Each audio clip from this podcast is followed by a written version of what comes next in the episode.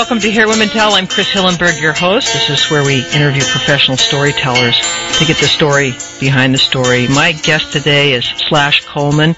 His website is www.slashcoleman.com. He was the uh, 2010 finalist from the Cabot Community Challenge. Uh, he was a 2008 finalist in the Virginia Governor's Award of the Arts in the Arts. Uh, in 2006, the top 40 under 40 award by Style Weekly, and he's also uh, in 2005 uh, won the Groucho for Best One Man Show by Comedy Sports Improv Theater. Uh, welcome. Thanks. Thanks, Chris. Yeah. Good to be. Um, I was um, looking over your information, and you've got quite a quite an offbeat, creative family. Your grandfather was a Moulin Rouge dancer.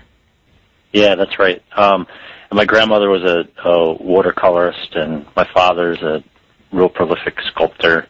Um, I just grew up like a, around a lot of creativity with a lot of artists in the family. Yeah, that's that's great. I, I, I, so, you went to school, and you in college you studied writing and jazz piano. hmm Yeah, well, I I grew up in my father's art studio, and um, I was kind of provided since birth with you know art supplies up the wazoo, like sketchbooks and um, clay and kilns, and my babysitters were all his artist friends. And I wanted to find a medium that I could just kind of call my own, and I felt like that was writing and music kind of did that for me. Right, right, because it's you know I- it's a I I think most people who are talented in, in in one art usually are generally pretty good at multiple arts. Right. You know, Right. but I'm just curious, how did you get into storytelling? Um, I, I think if you, it, when I look back, if I'm like looking at things teleology, teleology, uh, I can't even say the word. So if if you if I'm if I'm looking back on my life, um, I think that storytelling was at the core from the beginning.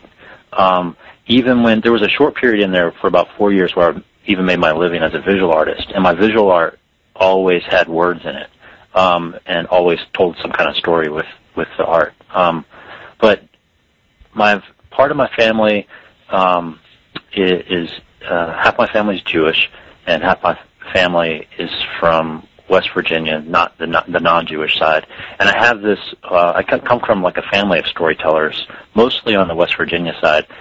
They would never call themselves storytellers, but I feel like I've had even an ounce of their talent. I could have, you know, blasted off with that. I, I feel like I have to work really hard to like create these stories that I tell. Where the mostly the men in my family, it just seems like they have this natural talent and gift. Right, you're absolutely right. Uh, down here in South Carolina, it's the same thing. When I tell people that I'm a storyteller, they, they're just they give me this puzzled look because down here it's just it's a given. Everybody tells stories. Yeah, right, You right. know, it's another thing though to to to tell a story with a beginning, middle, and end. You know, that's uh, that's where the hard work comes in. And I wanted to talk to you about that creative process, um, and just in particular, how how do you, I, you know. It, I think I look at uh, creating anything artistically as uh, kind of a spiritual experience, really and uh, and you're you're doing it by yourself, but you have this sense that there's a greater thing that you're doing. How does um, creating art change and challenge you? Hmm. Well, yeah, I, what you said reminded me of what Alice Walker, the writer, said. Um, author of the, the Color Purple. She said she just basically puts the her pencil on the paper, and there she acts as a medium. There's some kind of spirit beyond her, kind of moves. That you know creates the words on the paper, and I found that even it, with all my different stories and the types of work that I do, um, uh, that each of it has a each project has its own spirit unto itself. I remember when I did my first uh, one person show um, about being this was um, about nine years ago, and I set up a tour and I spent a year creating the show called Love in Boxes, and it was it was a ninety minute um, uh, theater storytelling show about all my failed love relationships and. After six months, I was just tired of telling it, and I learned. I, looking back on it, I learned that you know what, this story didn't want to be told that many times. Um, Hmm. Whereas the the show that I created four years ago after my best friend died, you know, th- that's been on tour for going on five years, and I'll probably end up telling that for the rest of my life. Right, that's uh, the Neon Man and Me, right? Right, and that's the that's the show that became a PBS special. Right, and I know you've uh, you know you've gone over this many times in interviews, but could you tell our listeners just a little bit about it? Yeah, yeah. So about five years ago, my best friend died. Uh, he was a neon artist uh, from Roanoke, Virginia. His name was Mark Jameson, and we've been friends since college. We've been friends for about 20 years, and in college we met in a jazz group um, and stayed friends all those years. And um, he was about during that time he was blown into a power line while I was hanging a neon sign, and then um, he was electrocuted. And then a month after he died, his girlfriend found out she was pregnant. So in my effort to create a care package for his family, I ended up writing a one-person show about friendship called The Neon Man and Me, and it was eight eight stories about our friendship, but universal friendship in general. And I played four songs on my guitar, and I initially just set out to to tell the story for his community and members of his church, and the the piece just took off, and it kind of took my career with it, and it ran off Broadway, and it took me to the the Jonesborough stage where I was at an exchange place teller last year, and it kind of and, and it became the PBS special, and it really defined um, kind of my career path because before before I hit the Jonesborough stage, I never considered myself a, what you would call a storyteller. Um, I was more of like a Renaissance man who was kind of kind of aligned more with theater than I did storytelling. So that's kind of the story behind that. Yeah. Were you surprised by um, how well it was received? Yeah, you know, um, I feel like it, when that when my friend died, it's it's kind of like all my chops were in order. Um, I was I had been performing for a number of years. I was all my writing chops were in order. I was able to um, uh, kind of live the artist lifestyle, and meaning I was able to travel with no problem and live, out of a suitcase. So everything was in place, and all it, it's like all I needed was something kind of profound and universal to create. And when when he died, that that story kind of came through me. Um, wow. Okay. I, I think that's awesome. Are, were you surprised by how quickly it took off? Um. Yeah, I I think so. I'm, I remember. Um, I, I literally just expected to perform it um, like five or six times. The first the first run of shows was produced by Mill Mountain Theater down in Roanoke, and they're no longer around. But the, that that theater was just a block away from my friend's neon shop, mm. and I, I didn't think that I would perform it um, after that very much. So I was real surprised that I that I connected with something that other people connected to as well. Right, right. I know you do this thing called core values. Mm-hmm. And uh, you do it as a fundraiser. Right. And uh, so, like, instead of selling candy bars, uh, people actually sell tickets to your show right. uh, as the fundraiser. And I think that's a great idea. But could you tell us a little bit about that program? Yeah. Well, the idea of, of selling, you know, instead of selling candy bars, you can tell, sell tickets to my show. I kind of like set the pace for that with the Neon Man. So with the Neon Man, I initially gave all the 100% of the money to my friend's family, mm. and then I and then I started using that as a fundraiser too. And within Virginia, I've raised about ninety thousand dollars wow. for nonprofits, bereavement groups, children's hospitals, places like that. So the model seemed seemed like a good one to go in, to be able to offer something to a community where okay, you can book my show and pay me, or you can book the show and it, you're not I'm gonna I'm gonna get my fee, but you're also gonna leave with a lot of money as well. Okay. And it seems like this valuable skill to have when in a, in a time where where people are needing money. Right. So you have your fee that covers your expenses and pays you too, uh, and then the, whatever is over that, then they get for their donations. Correct. Yeah. Right. Oh, that's right. that's awesome. Yeah. And this this core values program is uh, you've done this in schools, right? Schools and libraries and the the initial plan was to uh, the to get a grant to do it in all 95 counties within the state of Virginia, where I would perform a core values program within um, for middle schools and high schoolers in, in one library and one middle school and high school and all the throughout the state of Virginia. Um, but the the when when the economy tanked, the the funding kind of yeah. I kind of lost my funding for that. So I've kind of been doing gigs here and there with the core values, and it's still like on the on my side plate as far as raising the funds and actually doing that tour. But um, that's based around um, s- stories based around honesty, respect, responsibility, and accountability. Mm. Um, to kind of try to bring families together and give them kind of a um, a venue to like talk about those things, and, and mostly just about um, how to treat people nice, which I don't see a lot of. Right, right. Kindness. Yeah, yeah. Yeah, that's awesome. Um, uh, this you do something. I hope I pronounced this correctly. Called uh, chidenity. Yeah, the, yeah. Um, chidenity or identity. So Okay. chai means uh, chai means life in in Hebrew. Okay. Um, but whenever whenever people see it, they think I've created a, a show about an Indian drink called chai. so, right. so it usually gets a lot of laughs. But um, yeah. So that's based on um, my family's experience with the Holocaust. My mother being a Holocaust survivor, and, and just what it was like to to um, grow up um, around a lot of silence about who I was spiritually, and kind of being in what I call the Jewish closet around growing up in the South and the small town that I did, where it wasn't okay to tell anyone you were Jewish because there was all this fear around w- what would happen in retaliation of that. Mm-hmm. Mm-hmm. Right, and that's now I'm looking at the whole picture here, and I'm thinking now your father is a sculptor, your grandmother's a painter, your father was a grandfather was a dancer, and then you have this unique individual, your mother, who is a Holocaust survivor. Yeah, Holocaust survivor and a, a teacher. She's been a first grade teacher for about 42 years now. Yeah, that's Um, a quite a quite a unique group of people to come from. Yeah, right. Sure. Do you have any siblings? I have two twin sisters. Really? And, um, the the uh, uh, on in, in within my family, um, there's even though it seems like we're loaded with artists. Like my sisters are creative, but they're not. They're not artists. They're dental assistants. And my cousins on all my other sides aren't artists as well. They have like really traditional jobs. Mm-hmm. Wow. Well, that's great. Well, let's take a little break right here, and we'll be right back with Here Women Tell, where we interview professional storytellers to get the story behind the story.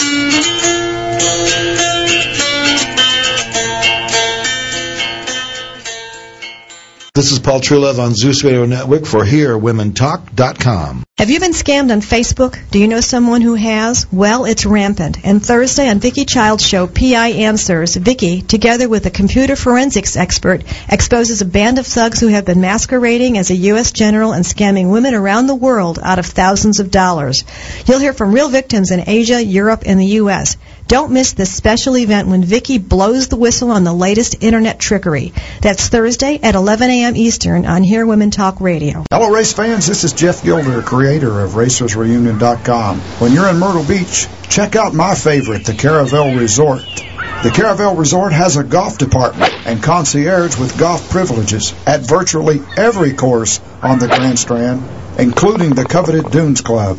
And ladies, pamper yourself with Caravel's Studio Spa, featuring services such as Swedish massage, heated stone therapy, reflexology, manicures, pedicures, facials, and more. Awaken your senses with the most requested massage and spa therapies. The Caravel Resort, Myrtle Beach, South Carolina. 800 507 9145. Get the best rate on the Grand Strand when you use promo code RACERS at thecaravel.com. 800 507 9145. Hi, this is Kay Van Hoosen, founder of Here Women Talk. Every Monday, you can return to love with Jen Ward in Genuine Healing. Jen is an empath, a healer, and an intuitive, and Jen will show you how to remove blockages, heal yourself, and feel love. That's Mondays at 3 p.m. Eastern on Here Women Talk.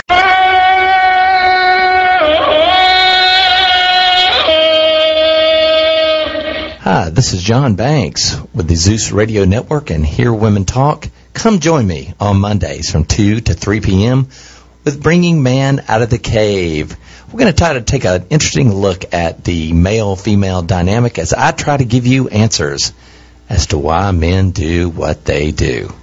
Come join me on Mondays. Hi, this is Judy Collins from Judy's House of Oldies, and you're listening to Here Women Talk Radio on the Zeus Radio Network.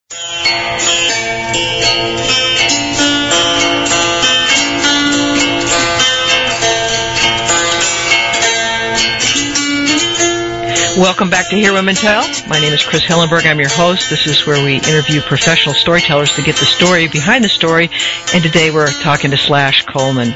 Uh, Slash, I wanted to get back to uh, the uh, Jewish identity program you called Identity. How did I do? Right. That was good. That was good.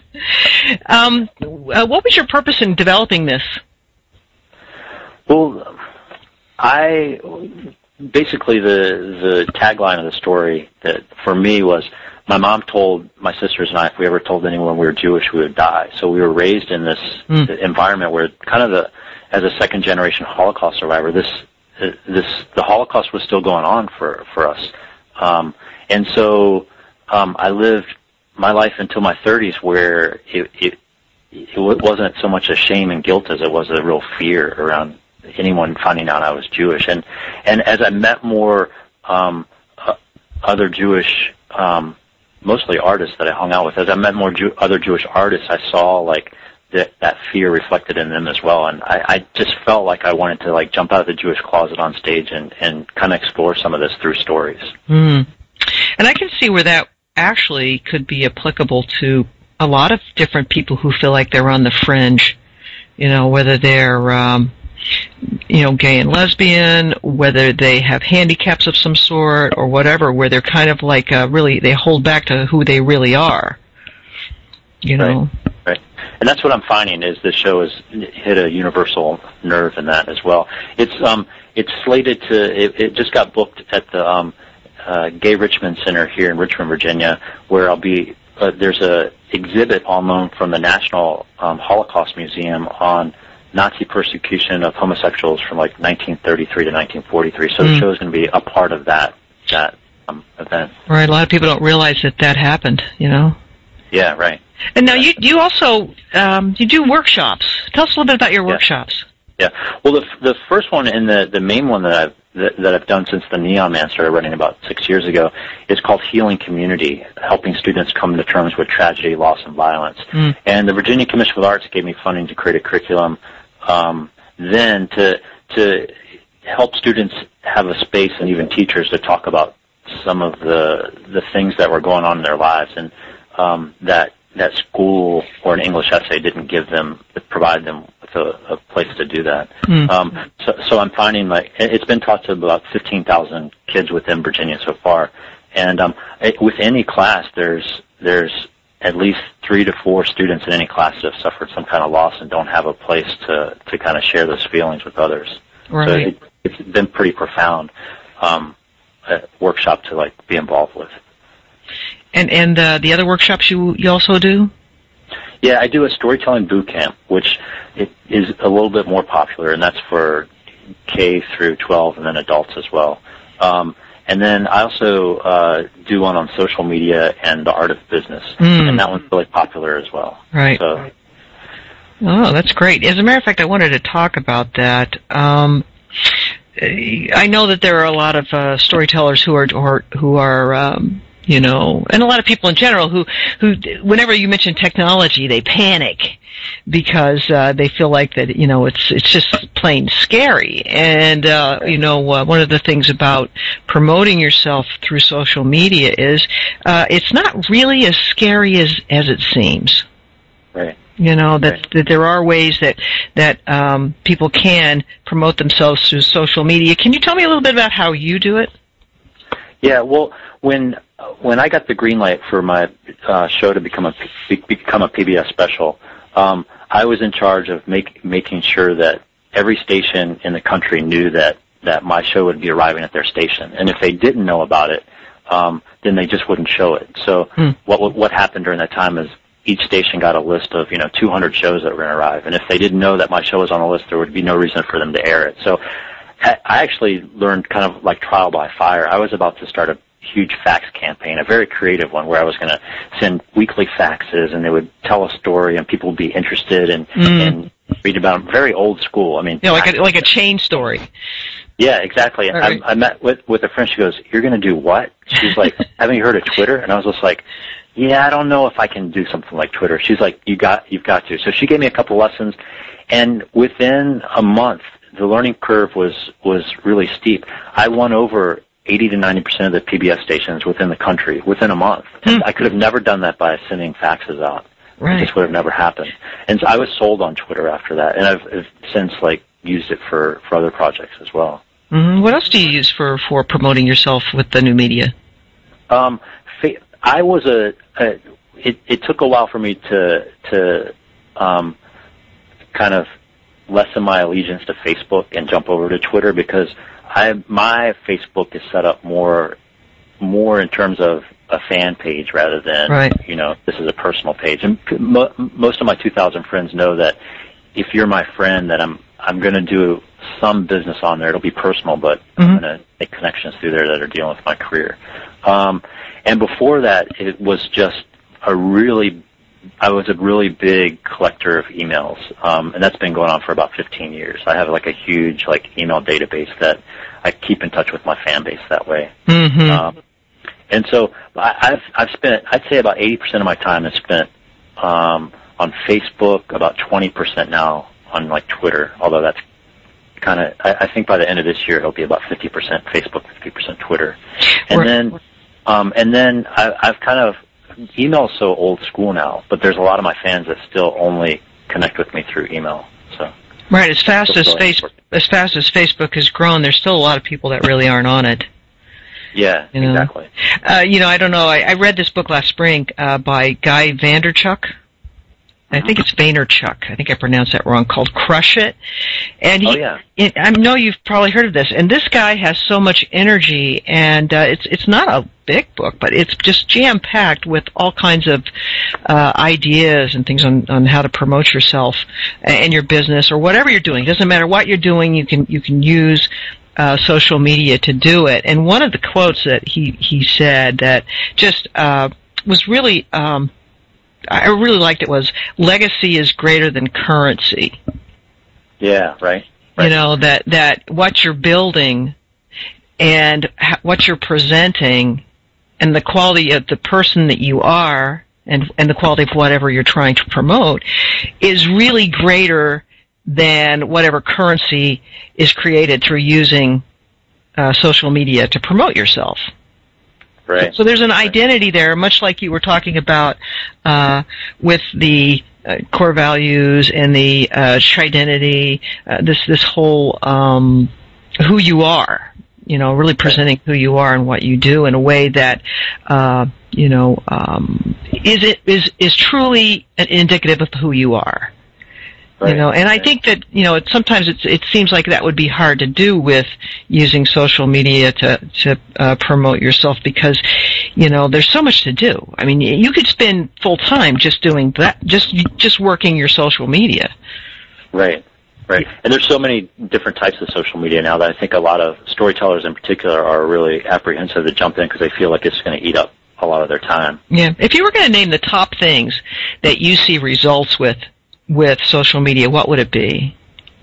Well, I think for me, it's it's it, it depends on like what my goals are for something specific. Hmm. Um, and so um, when I'm looking to make key industry connections, Twitter's the way to do it because I feel Twitter is a business application that moves towards a personal, whereas Facebook is a uh, a personal application that moves towards a business. Mm. Um, so it depends on like what I'm trying to do. Sometimes it's business wise. Sometimes it, for instance, like winning over the the the, um, the PBS station. Sometimes I I need a group of storytellers to connect with um, to like showcase a new piece so I can get feedback on it, and I'm going to do that on Facebook because that's more a more personal medium. When I was looking for an agent for to for my book, I decided I was going to blog every day for a year because I had I had interviewed a lot of other artists and found out that that's that led to that. And within within like six months, I ended up signing with a with a agency in New York that now you know deals with with my written written work exclusively. All right, I hear dog in the background. Yeah, I know they're barking. You're, you're probably going to hear dogs in the background here uh, shortly because I I have a couple myself. Uh, Gotcha. yeah. So you so the blog that you started was that uh, www.21hour.blogspot.com. That's all spelled out. Yeah, or it's just 21hours.com. 21hours.com. Oh yeah, yeah, that's Yeah. right. That's right. I saw that. Uh, I know. I was reading the last post that you did on uh, talking about attention deficit Facebook disorder. that Oh, that yeah, is so true, so true because you get so much information that it's like, Exactly. you know, what do you, what do you, um, what do you concentrate on? There's a lot of noise. Well, it's interesting because I have a. a I also do. Uh, for about six years, I've been touring the F- Fringe Theater Festival circuit, and so I started a, a Fringe um, festival site early on, about four or five years ago, um, just so other performers could find out how much. If they wanted to go to a certain city, I'd have other re- performers review the city to find out how much it costs to fly in and if it's worth going and what the crowds would be like. I put very little attention into that blog, and do, do you know that that's gotten me the most media attention out of out of anything that I've done. Really? I, actually, I'm not a big. I'm. I don't like the blog, and I, I'm not a person that keeps a journal, and I don't like to write regularly. I like to to create. I'm very disciplined, and I create things as the spirit moves me. But something like writing a blog every day and committing to it that's very hard for me. But Yeah. just last week with the with my Fringe or Die blog, I was I was doing an interview with um, the Chicago Reader in Chicago, which is a major alternative weekly in Chicago. Mhm. And last year, I got huge NPR coverage just based on on the blog where they came to one of my my workshops on the art of business and um, covered the whole thing, which Wow. was like huge. But but so I I know the power of of the blog when you're not even trying, and I think that that can be magical in a blog. Whereas Twitter can be, you know, you're you're looking for to do something and you're you have some goals and you're setting out to do it. But with a blog, I've I've talked to so many people who don't even tend to for it to become successful, and it just takes off. And so you so you were able to get a publisher from this blog. Yeah, yeah. Um, uh, I I had in in uh, I wrote a book called The Art of Business Mhm. um, for creatives, um, and it deals with all the business stuff I've learned through all the years of growing up in an artistic household and just doing doing business myself. And I interviewed like 40 artists from around the country of various different mediums. And one of the artists I interviewed, um, Noah Scalin, wrote a uh, decided to create a blog where he would make a skull a day. And so one morning he woke up and like carved a pumpkin into a skull, took a picture and put it on his blog. Another morning he was in a hotel and he, he arranged the sheets on the floor in the shape of a skull, took a picture of it. Well, that book took off and it took his career with him. And it, and now he's into like his fifth book now. He's been on Martha Stewart a couple times Hmm. and he's now the skull guy. And when I interviewed him, he was like, you know what? If you haven't done it yet, you should really think about committing to a, know, blog entry a day and, and seeing what you can make happen with it. Um, and and so I did reluctantly because I told you I don't like to write regularly. And Yeah. within six months, I had met my agent. Yeah. Oh, that's And, and who's the so who's going to publish it? Do you know yet? well, well, she spent about um, uh, eight months trying to sell it. The economy tanked, and they didn't feel like there was a um, there was. They felt like it was hard to find the demographic of artists who would like buy this book. Hmm. So she's taken my memoir now, and she feels like once this is published, which she's hoping will be by the end of this year, she can tag on the, the Right. marketing book at the. at Right, right. That makes a lot of sense. So, so then Yeah. you know you, you're absolutely that would be the perfect way to go. Well, we're going to take a little break right now, and we'll come back in just a few minutes with Here Women Tell. This is Chris Hillenberg, your host. So hang on, hang in there. We'll be right back.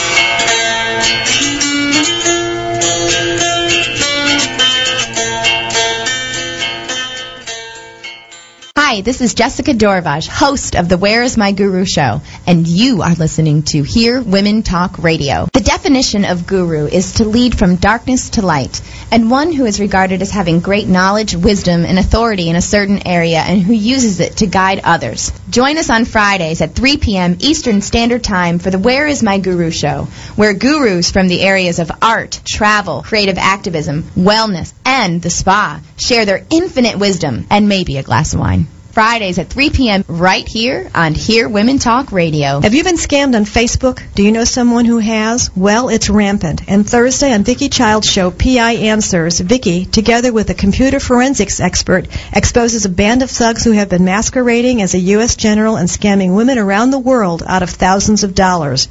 You'll hear from real victims in Asia, Europe, and the U.S. Don't miss this special event when Vicki blows the whistle on the latest internet trickery. That's Thursday at 11 a.m. Eastern on Here Women Talk Radio. Hi, my name is Jesse Jordan with Further Faster Initiatives, and you're listening to Here Women Talk Radio. This is Dottie Laster, the host of Trafficked, an hour-long discussion about human trafficking in the United States. Join me as we meet guests from around the world and locally who are combating the fastest growing crime in the world. Join us every Thursday at 1 p.m. Eastern on Hear Women Talk Radio.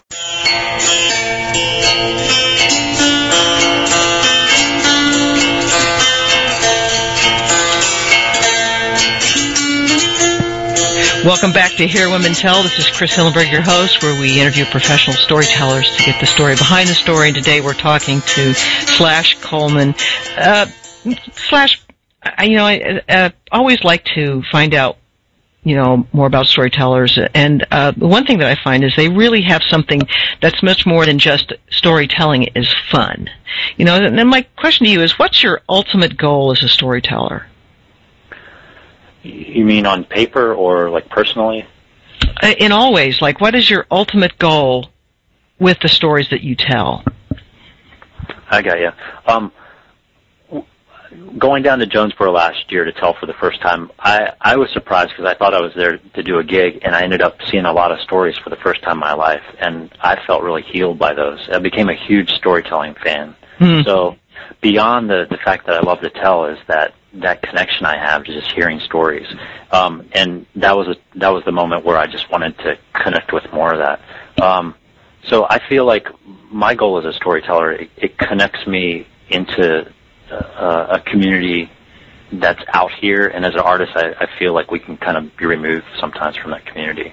right Um, so I, I think that's my my larger goal is just to to feel connected to, Right. to others and have them feel that connection and share that connection as well. Oh, absolutely. I mean, my, my goal with this program is, is really, I mean, I would love to see a storytelling renaissance where, you know, people of, uh, who had never heard storytelling before would all of a sudden hear it and just go, wow, this is the greatest thing.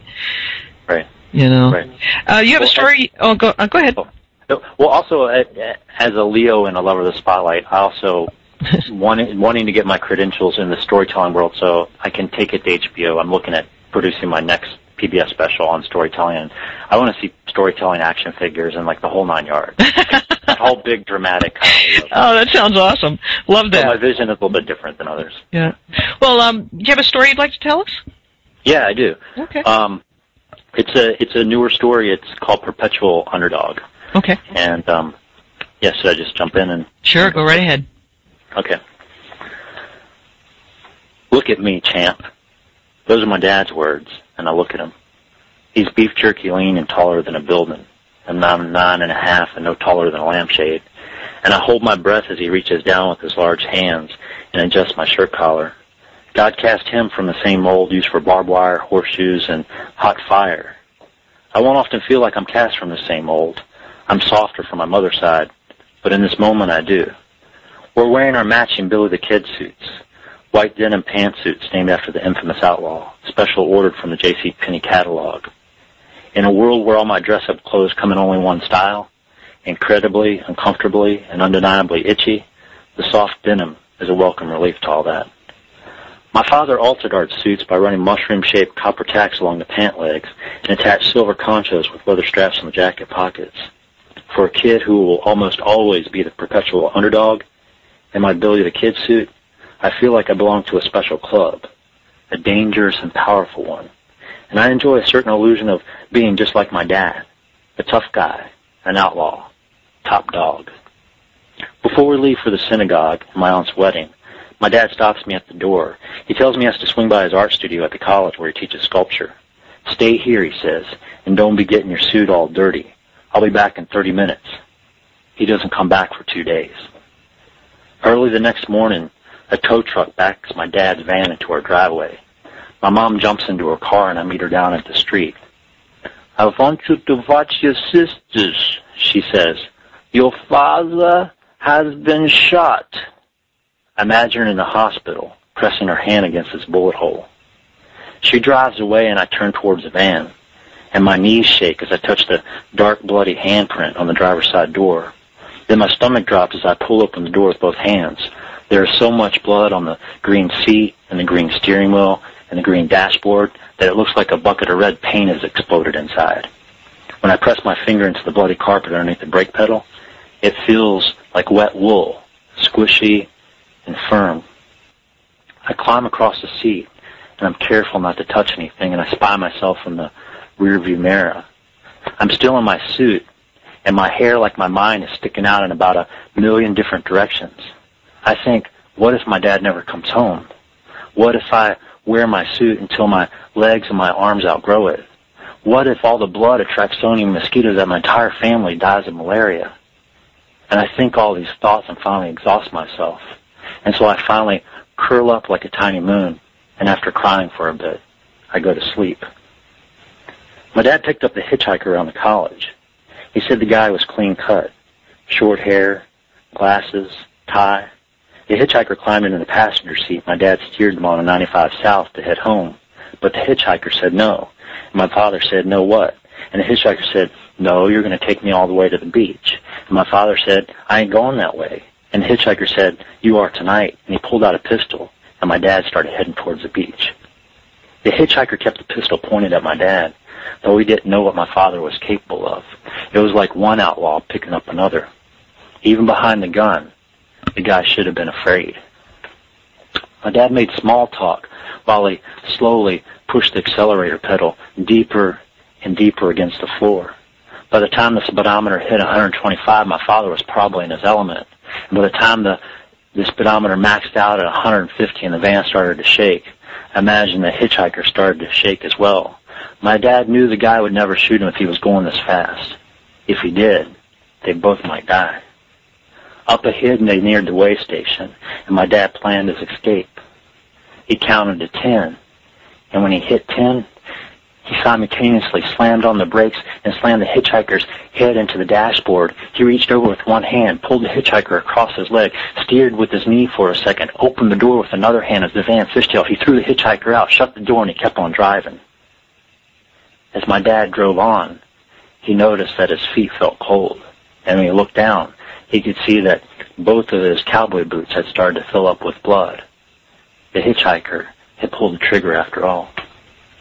My dad swerved into the way station, and there he jumped out, but his legs wouldn't work. And so he laid on the asphalt, his legs splayed out like a frog's.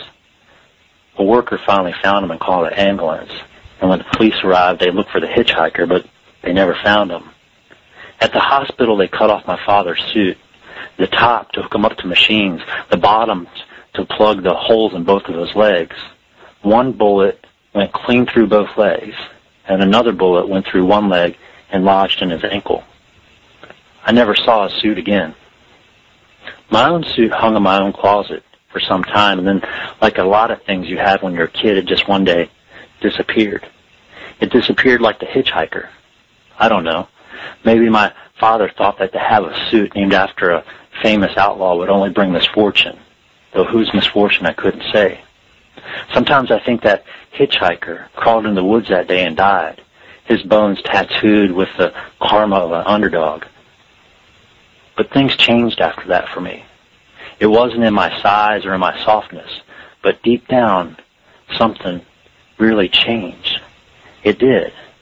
When things got really hard for me, and they did at the end of my childhood and then in my teens and in my 20s and now in my 30s, I often pull out that Billy the Kid suit within the closet of my mind.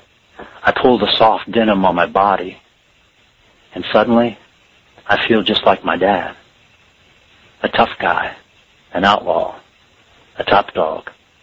I know there's a fine line between an underdog, an underdog, and a top dog. And sometimes that line is so, so fine. Hmm. Yeah. That's great, Slash. I'll tell you what, I could picture all of that in my mind, I'm telling you. Thanks. What a great story, and I love the way, I just love the way you turn everything back around, you know, when you're talking about how, how it relates and everything, uh, to your, your current time. It's great. Wow. Well, I, I was. I know you you have a lot of stuff coming up. Uh, this program uh, will be airing later, but I know that you, on, on October October the 23rd, you'll be doing the Chidentity uh, storytelling concert at the Holocaust Museum exhibit. Is that in D.C.? No, that's here, actually here in Richmond. They have a really incredible museum here, but the exhibit has been barred from D.C. Oh, it has.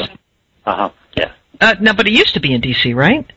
Well, there's it still is in D.C. They're barring a part of the exhibit for here, but there's also a, a big Holocaust museum here in Richmond. They're they're separate. I didn't realize that.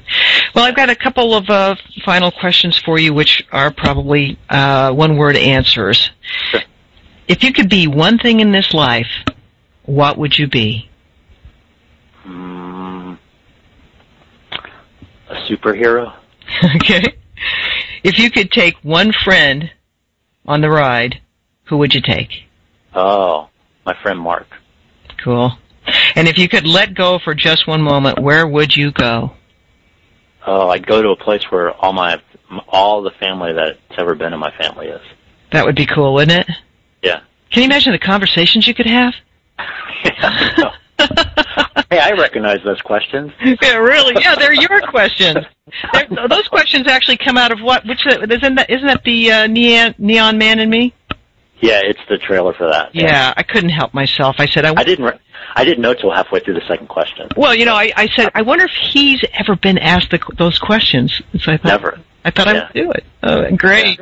Well, let's see. Um, why don't you tell people how they can, uh, your website and your blog, and how they could get in touch with you if they're interested in having you perform? Yep. For any performances, um, they can visit me online at slashcoleman.com. Um, they can visit my blog, 21hours.com. I'm on Twitter under the, sa- the same name, slash Coleman. I'm on Facebook under slash Coleman, and I'm also on LinkedIn. And um, I have a series of um, Twitter art, a three-part series of Twitter articles coming out in the next Storytelling magazine for the actually the next three issues. So they're Oh. running uh, Twitter 101 in the next issue, and then Twitter 102 in the following issue, and Twitter 103 in the Oh, that sounds great. That sounds awesome. I'll have to catch that for sure. Well, it's just, it, you know, it's been an absolute pre- uh, pleasure, Slash. I've really enjoyed our conversation today. Thank you. Thank you. It's been great talking to you. I I wish you luck with your show. I think it's a really great thing. Oh, well, thank you. Well, this is Chris Hillenberg with Here Women Tell, where we interview professional storytellers to get the story behind the story. Stay tuned for Linda Goodman with news and reviews.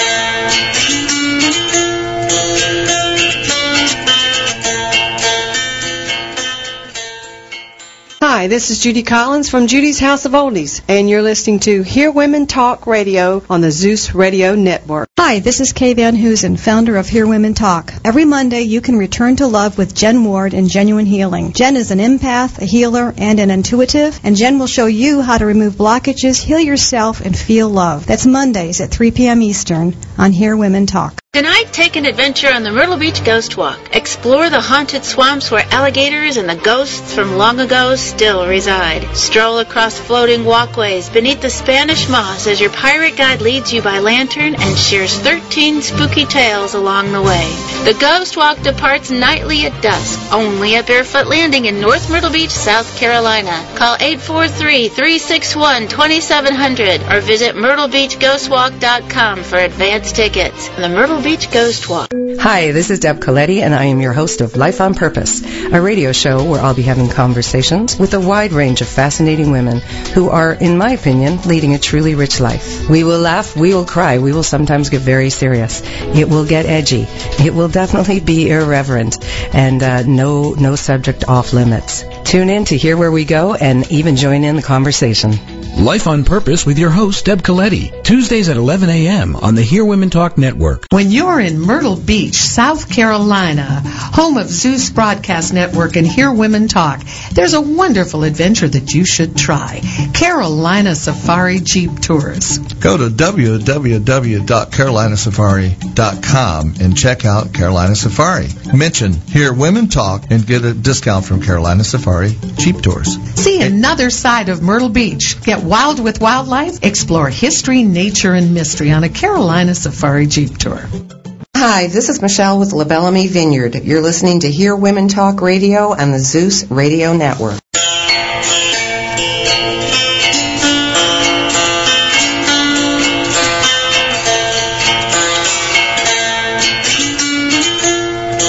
Welcome to Here Women Tell. My name is Chris Hillenberg. This is where we interview professional storytellers to get the story behind the story. And now it's time for reviews with Linda Goodman. Hi, Linda. How are you? I'm good. How are you? I'm doing good. I'm so excited because I know you have an interview for us of Slash Coleman. That's right. I'm going to review his DVD, The Neon Man and Me. Oh, great. We'll go oh, right ahead. Okay, in 2004, Slash Coleman suffered the loss of his best friend, Mark Jameson, a neon light artist who was electrocuted while hanging a sign. After Jameson's death, Coleman began collecting mementos meant to help Jameson's little boy, who, by the way, had not been born yet, to get to know the father he would never meet. That process led to the creation of The Neon Man and Me, a one-man play about friendship and going home. In this show, Coleman portrays 30 characters, beginning with Jacques Lemoyne, who gives a dissertation on the mating habits of elephants, who meet through a series of long-distance calls called musth. That's spelled M-U-S-T-H.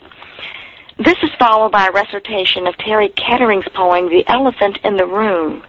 Riding, Coleman discovers, is a powerful pill. Next, Coleman describes his first meeting with an elephant named Mark Jameson, then a tenor saxophonist alternately described as an alcoholic-powered Ouija board and a Pentecostal chick magnet. To Coleman, he becomes the man, his new best friend. That friendship is deepened through road trips, fishing trips, late night coffees, and then the two of them form a jazz band together. Later, while being dressed down by a university official for a questionable promotional stunt, Jameson proclaims that jazz is a spiritual truth and reveals to Coleman that a member of his church has had a vision that the two of them will play before millions. Jameson also has a premonition that he will die young. After college, Coleman heads to Knoxville to write the great American novel. Jameson goes to Neon School in Johnson City, Tennessee. Their relationship continues through a series of long distance phone calls that cover getting kicked out of school, losing a job due to inappropriate behavior, various occupations, marriage, and divorce. At the end of each call, Jameson invites Coleman to come home to work with him and to be amongst his people. Coleman's reply becomes a refrain I hate Virginia. I ain't never moving back. Of course, Coleman eventually does come home, but it's too late for him to reconnect with his friend. Coleman finally gives up on the idea that life has to be a fantastical Moulin Rouge. Rather, he remembers Jameson's prophecy. God always provides a way when there is no way. You will always take the right path. Coleman yearns for shoes so fast they can go back and change your past. Yet after 133 apartments in eight states and two countries, after 144 jobs, he finally settles in his hometown of Richmond, Virginia, amongst his people, content working in his family's upholstery business, a job he thought college would save him from. He is with his family and telling his story just as Jameson always wanted him to be. This story is accompanied by haunting music that extols friendship and home in gentle lyrics that Coleman sings with quiet grace and serenity. This beautiful tribute to a friendship too short makes one realize that relationships must be nurtured and enjoyed. One never knows when or how a relationship will end.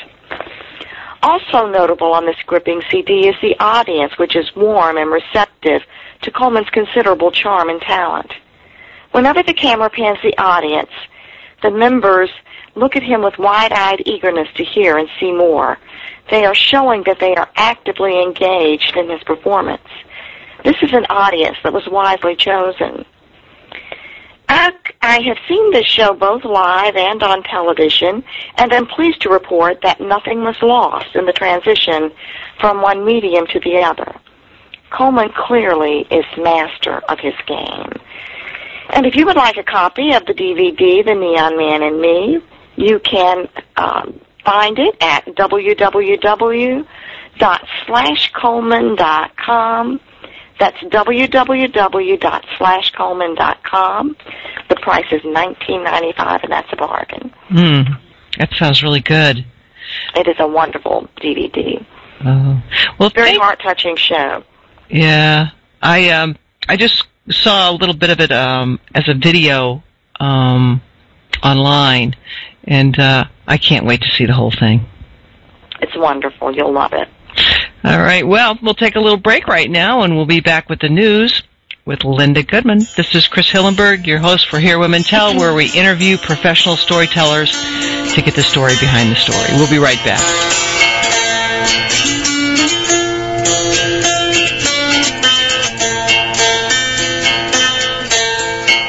This is Paul Truelove on Zeus Radio Network for HereWomenTalk.com. Hello, race fans, this is Jeff Gilder, creator of RacersReunion.com. When you're in Myrtle Beach, check out my favorite, the Caravelle Resort. The Caravelle Resort has a golf department and concierge with golf privileges at virtually every course on the Grand Strand, including the coveted Dunes Club. And ladies, pamper yourself with Caravelle's Studio Spa, featuring services such as Swedish massage, heated stone therapy, reflexology, manicures, pedicures, facials, and more. Awaken your senses with the most requested massage and spa therapies. The Caravelle Resort, Myrtle Beach, South Carolina. 800-507-9145. Get the best rate on the Grand Strand when you use promo code RACERS at thecaravelle.com. 800-507-9145. This is Dottie Laster, the host of Trafficked, an hour-long discussion about human trafficking in the United States. Join me as we meet guests from around the world and locally who are combating the fastest growing crime in the world. Join us every Thursday at 1 p.m. Eastern on Here Women Talk Radio. Hi, this is Kay Van Hoosen, founder of Here Women Talk. Every Monday, you can return to love with Jen Ward in Genuine Healing. Jen is an empath, a healer, and an intuitive, and Jen will show you how to remove blockages, heal yourself, and feel love. That's Mondays at 3 p.m. Eastern on Here Women Talk. Are you hungry and looking for something delicious and healthy, convenient, quick, and value packed? Check out our favorite, Jimmy's Hibachi. Everything is sizzling and cooked precisely to order, and they use only the freshest ingredients, including sterling silver premium meats. Try their $5 daily lunch chicken plate with fried rice and veggies, or check out their Korean beef lunch plate with sesame and soy and just a slight touch of sweetness. Mmm. For dinner, try their mouth-watering salmon, mahi-mahi, scallops, or tender, juicy filet mignon. You can dine in or take out, and they even have a drive-up window. Jimmy's Hibachi delivers, too. Open seven days a week from 11 a.m. to 10.30 p.m., conveniently located in Myrtle Beach on the corner of Kings Highway and 62nd Avenue North. Call ahead with your order at 839-8008 and download their discount coupon on the HereWomenTalk.com website. Scrumptious, fast, healthy, satisfying, and reasonably priced. You'll love Jimmy's Hibachi. 839-8008. Hi, this is Judy Collins from Judy's House of Oldies, and you're listening to Here Women Talk Radio on the Zeus Radio Network.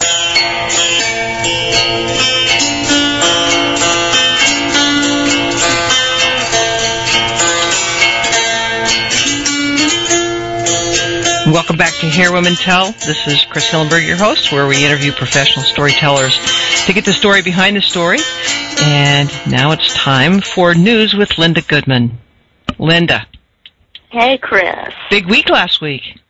Big week, the National Storytelling Festival in Jonesborough, Tennessee, and it was a good one. Mm. Excellent festival. Jay O'Callahan blew everyone away with his story Forged in the Stars, which was commissioned by NASA to celebrate its 50th anniversary.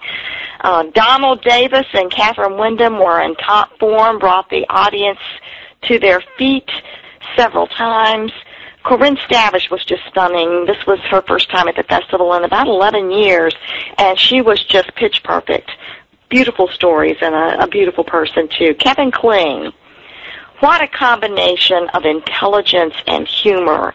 Um, something way beyond what you normally see at festivals. I Mm. advise, you know, if he comes into your area, see him. Uh, the new voices were great choices. There was King Con- uh, Kim Weitkamp from here in Virginia, and she was in top form. She has got a beautiful, beautiful singing voice as well as being a storyteller. She's a very talented musician, uh, and her stories are just, you know, they make you laugh, they make you cry. It's they're just wonderful.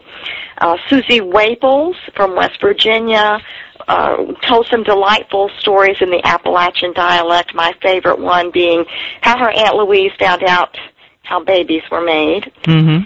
And uh, Bill Miller from the Mohican tribe uh, touched many hearts this past weekend. He was one of the other new voices. And big news from the uh, Storytelling Festival the International Storytelling Center welcomed Sirius XM satellite radio to this festival. Sirius XM recorded on festival on festival grounds and in programming tents throughout the we- event weekend. And portions of the audio footage collected will be used to create an exclusive storytelling channel.